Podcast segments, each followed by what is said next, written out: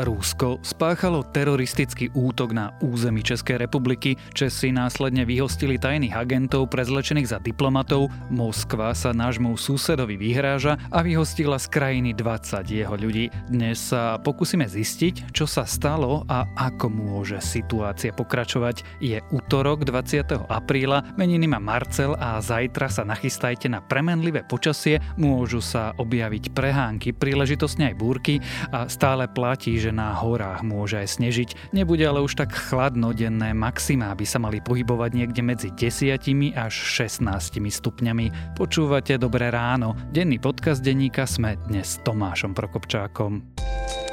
Rovnaká štartovacia čiara, rozdielny výsledok. Aj o tom sú príbehy lídrov slovenských spoločností zo súťaže EY Podnikateľ roka. Vypočujte si Luciu Paškovú zo spoločnosti Kuraden, Sašu Miklášovú zo Saše či Jana Luntera z Innovatrix. V druhej sérii podcastu Prečo práve oni sa s nimi rozprávam ja, Adela Vinceová. Podcast Prečo práve oni od spoločnosti EY nájdete vo vašich podcastových aplikáciách.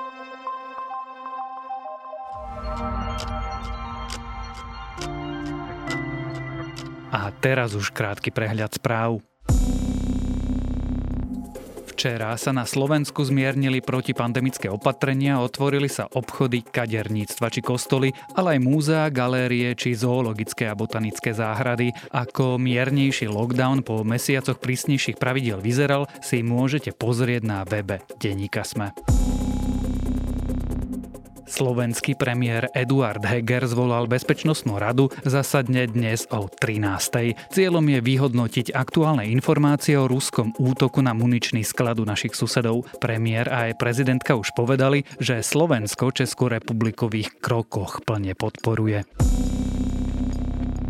Predseda Akademického senátu STU vyzval prezidentku, aby odvolala rektora univerzity. Marian Peciar dokonca hovoril o demokracii, etike a morálke. Peciarov senát pritom rektorovi Miroslavovi Fikarovi vyčítal, že to on nezvládol situáciu na feed a za cenzúru označil odmietnutie monitorovať konšpiračné weby. Pfizer potvrdil, že Európe pošle tento rok o 100 miliónov vakcín viac, ako sa pôvodne plánovalo. Celkový počet vakcín, ktoré firma dodá na trh únie v roku 2021, sa tak zvýši na 600 miliónov. Včera po prvý raz letel na inej planéte vo vesmíre ľudský stroj. Let helikoptery Ingenuity na Marse sa podaril, zariadenie vyletelo 3 metre nad povrch a úspešne pristálo. Celý historický let v riedkej atmosfére červenej planéty trval dokopy 39 sekúnd. A viac nových správ nájdete na webe Denníka Sme alebo v aplikácii Denníka Sme.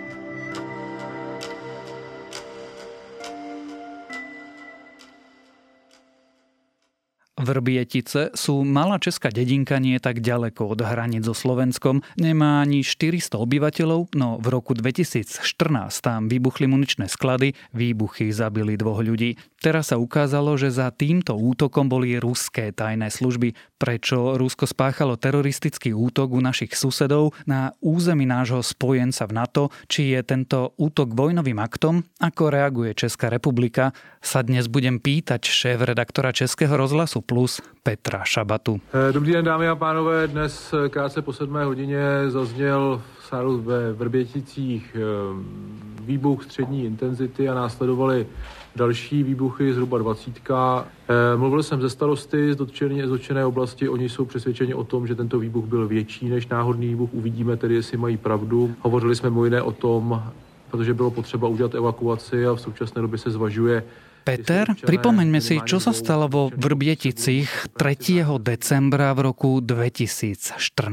Tak 3. Eh, decembra, 3. prosince tam eh, vybuchl muniční sklad, ale byl to až druhý výbuch, čili eh, ten výbuch první, který nás zajímá, protože má teď nový překvapivý vývoj, tak ten nastal 16. oktobra, 16. října a vybuchlo tam tehdy 58 tun munice a právě tehdy eh, zahynuli ti dva pracovníci toho muničního skladu.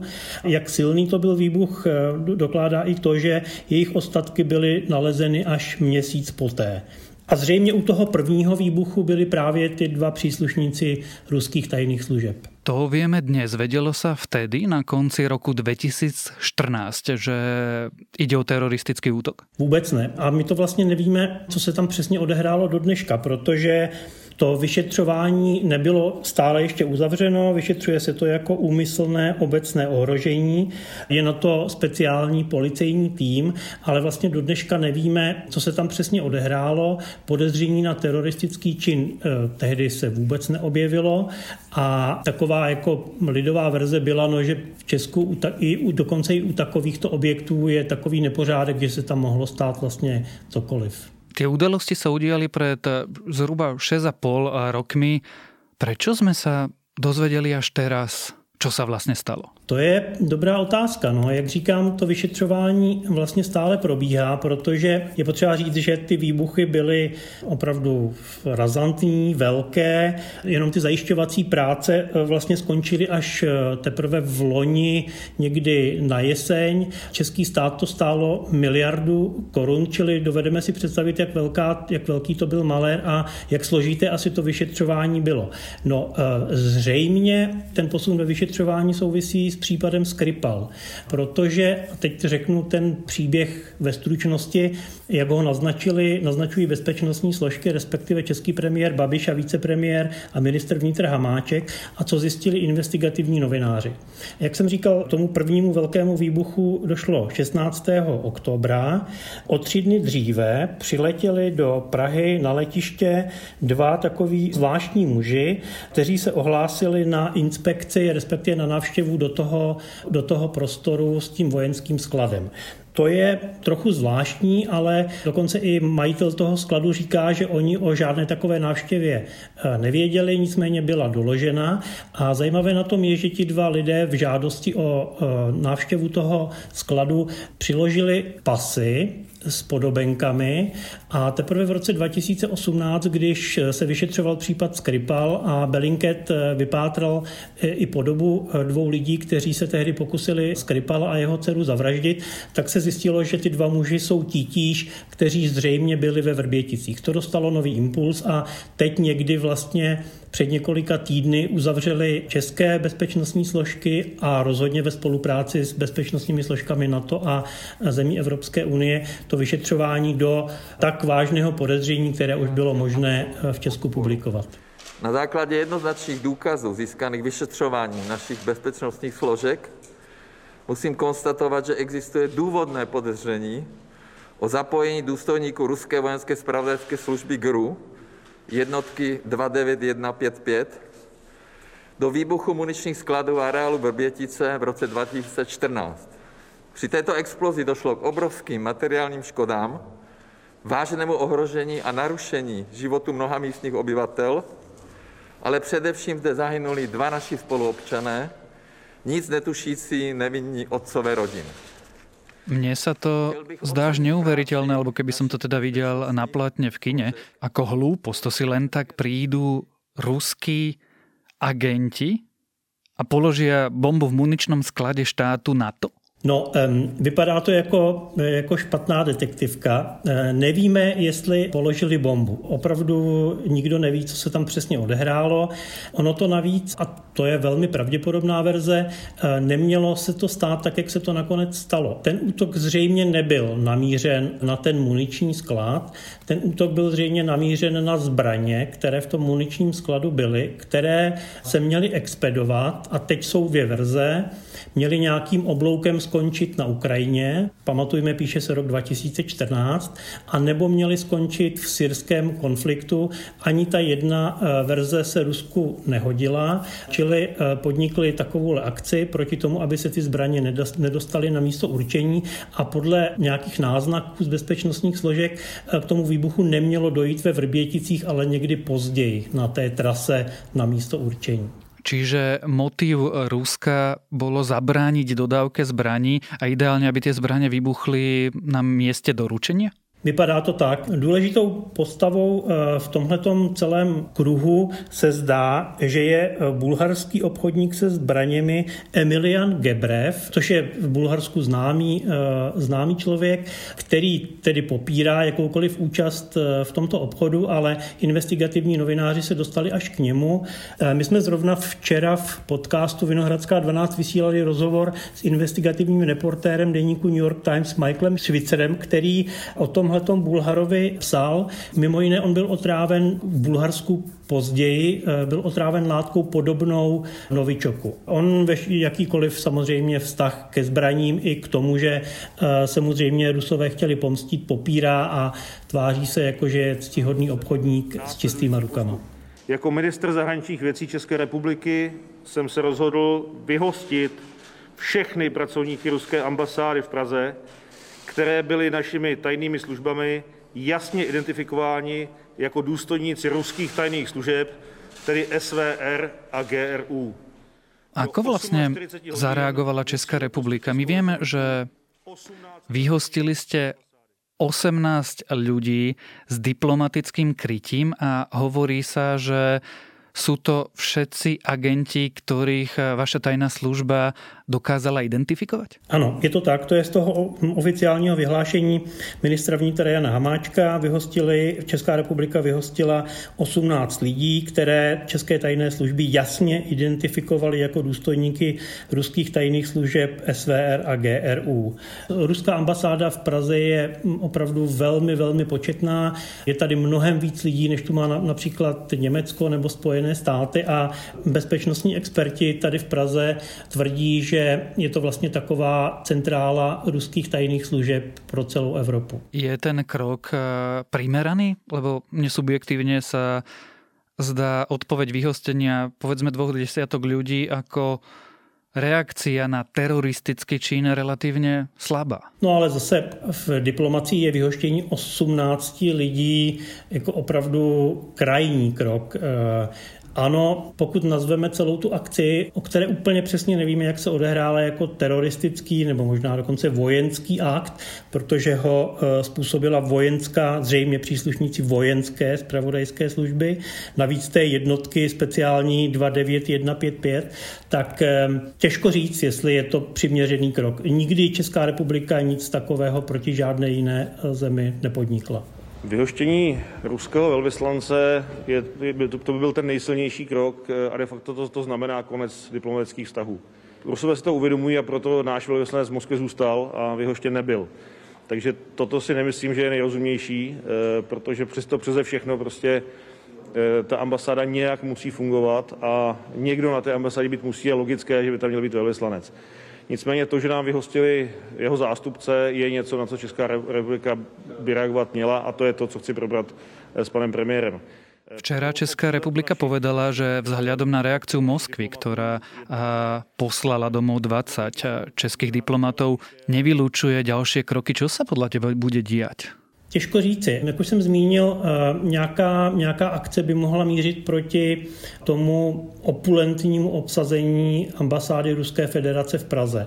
Ta ambasáda je opravdu jako neskutečně obsazená, pokud eh, se českým tajným službám podařilo identifikovat těch 18 příslušníků těch ruských tajných služeb, jistě jich je tu více, protože jako lidí v, na té ambasádě je přes 150, čili tady se vlastně nabízí nějaký první eh, další krok, jinak o tom se zřejmě české orgány, České ministerstvo vnitra s tajnými službami radí, případně se o tom radí se spojenci v NATO a v Evropské unii, protože asi právě tady by se dala zorganizovat nějaká pro Rusko bolestnější společná akce, to znamená, že by vyhostili příslušníky nebo ruské diplomaty ostatní země NATO nebo Evropské unie, stejně jako se to stalo po případu Skripal, což například Česko se tehdy k té akci připojilo, jestli si dobře vzpomínám, tak Slovensko nikoliv.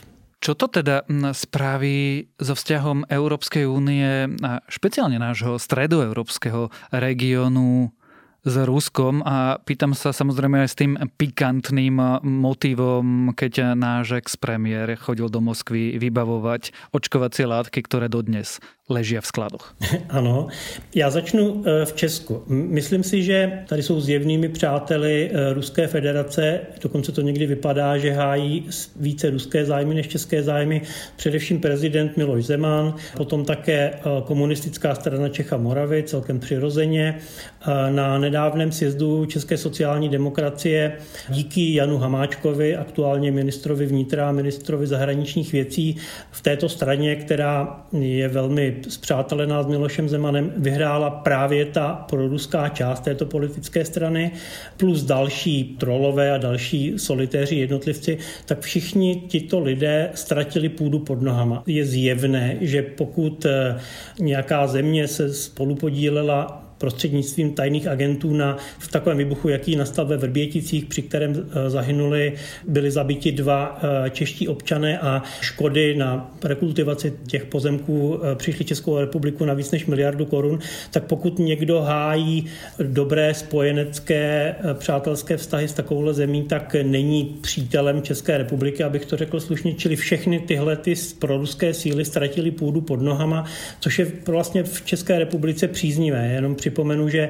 aktuálně začíná výběr eh, dodavatele pro dostavbu jaderné elektrárny Dukovan a právě celá tahle ta proruská část české politické scény, scény velmi stála o to, aby se toho tendru zúčastnil Rosatom, přestože všechny tajné služby eh, České republiky to považovali za velké bezpečnostní riziko pro Českou republiku. Takže to je Česko. Eh, tady vlastně je zjevné, že Ruská federace je země nepřátelská, konec konců konců je nepřátelská vůči na to, jak to vyhlásil Vladimir Putin, čili je opravdu nepřátelská vůči České republice. Když si tyhle ty brýle nasadíme a podíváme se na ně na Slovensko, tak působí zcela nepochopitelně. Tak to ex post, hm, celá ta akce ex-premiéra Igora Matoviče se Sputníkem, je to nepochopitelné. Buď je to obrovská naivita, anebo je to obrovská speciální hra na čtvrtou. Já žádné vysvětlení nemám. E, asi je potřeba v této chvíli zmínit Maďarsko a Viktora Orbána.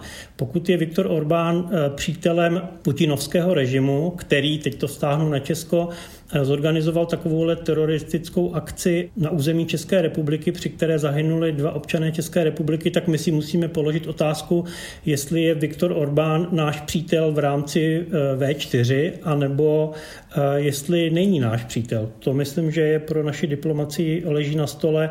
Stejně tak je to otázka asi ne pro, pro Ivana Korčoka, ale zase pro expremiéra Matoviče určitě. Keď eh, to zoberieme tak komplexne a poviem to celkom cynicky. Vlastne výsledok toho útoku môže byť paradoxne to, že oslabí vplyv Ruska v regióne? No, e, pro Českou republiku to platí určitě. E, myslím si, že určitě politicky oslabí Miloš Zeman, který mimochodem se k celé věci nevyjádřil, kromě stručného statementu od jeho mluvčího Jiřího Ovčáčka a vzkázal, že k teroristickému útoku na území České republiky se on jako prezident vyjádří za týden v televizi Prima. To je neskutečná reakce. A jak jsem vlastně jmenoval ty e, proruské síly KSČM, ta část sociální demokracie a další podporovatelé nadstandardních vztahů s Ruskou federací rozhodně oslabí. A pokud bych to četl tu akci v České republice na Slovensku nebo v Polsku, které ale má historicky špatné zkušenosti s Ruskem a také se podle toho k Rusku velmi ostražitě chová, tak se to nedá vyložit jinak, než že Rusko v regionu oslabí. Mělo by oslabit. A když si k tomu vezmeme, teď se zabývá na to i Evropská unie ostrou reakcí vůči Rusku kvůli situaci na ukrajinsko-ruské hranici, tak si myslím, že tam ten trend rozhodně směřuje. Navrhol som, aby podpornú deklaráciu prijali ministri zahraničnej, zahraničných vecí V4 po vlastne také celodennej výmene, ktorú sme mali spolu s kolegami v Polsku a v Maďarsku, bol môj návrh prijatý. V tejto chvíli sa finalizuje text takéto deklarácie. Ešte raz podporné deklarácie ministrov zahraničných vecí V4 pre Českú republiku. Zdôrazňujem... Ja len našim posluchačom pripomením, že podobne ako na Slovensku aj v Českej republike je prezident najvyšším veliteľom vojenských síl. A ty si, Petr, eh, spomenul aj taký výraz alebo slovné spojenie, že ten útok môžeme vnímať ako vojenský útok alebo vojenský akt. Môžeme? Já myslím, že formálně ano. Jak jsem řekl, české bezpečnostní složky mají vážné podezření, že do toho útoku nebo do té akce byli zapojeni důstojníci ruské vojenské spravodajské služby, té speciální jednotky 29155, která se proslavila po světě opravdu jako teroristickými akcemi. Například v Afghánistánu. V Afghánistánu udělovala odměny talibáncům za to, když zabili eh, spojenecké eh, vojáky. To je neuvěřitelné. Pokud eh, platí ta verze, že ten útok nebyl přímo mířen na Českou republiku, ale odehrál se tady, tak trochu to oslabuje, myslím to výrazivo, ale na podstatě toho útoku to vlastně nemění nic. Vojenská jednotka sílových zložiek cudzieho štátu zautočila na území Českej republiky. Môžeme po tomto všetkom, a opýtam sa úplne jednoznačne, nazvať Rusko naším nepriateľom? No, um, rusko-české vztahy nebo česko-ruské vztahy byly do soboty, kdy toto všechno vyšlo najevo, na bodu mrazu. Teď si myslím, že ty vztahy jsou na bodu mrazu na dlouhá období dopředu. V diplomacii se asi nepoužívá slovo nepřítel, ale z pohledu jaksi občanského a z pohledu obyčejných lidí v Česku Rusko určitě nepřítelem v této chvíli je. O útoku vo Vrbieticích, o cieľoch Ruska a o vzťahoch medzi Českou republikou a Ruskom sme sa rozprávali so šéf-redaktorom Českého rozhlasu Plus Petrom Šabatom.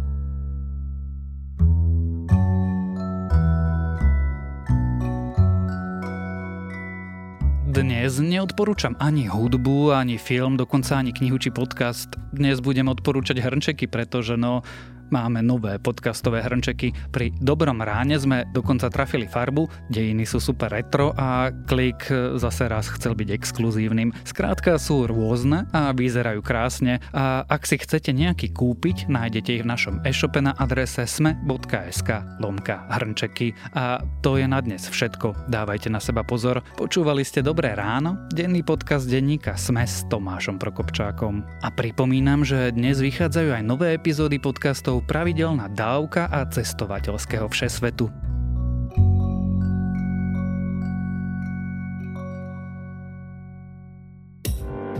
Volám sa Zuzana Kovačič-Hanzelová a v denníku SME pre vás pripravujem rozhovory o politike a spoločnosti. Vychádzajú takmer každý deň a nájdete ich vo všetkých podcastových aplikáciách ako rozhovory ZKH. O politike, chudobe, spoločnosti aj kultúre vždy na aktuálne témy.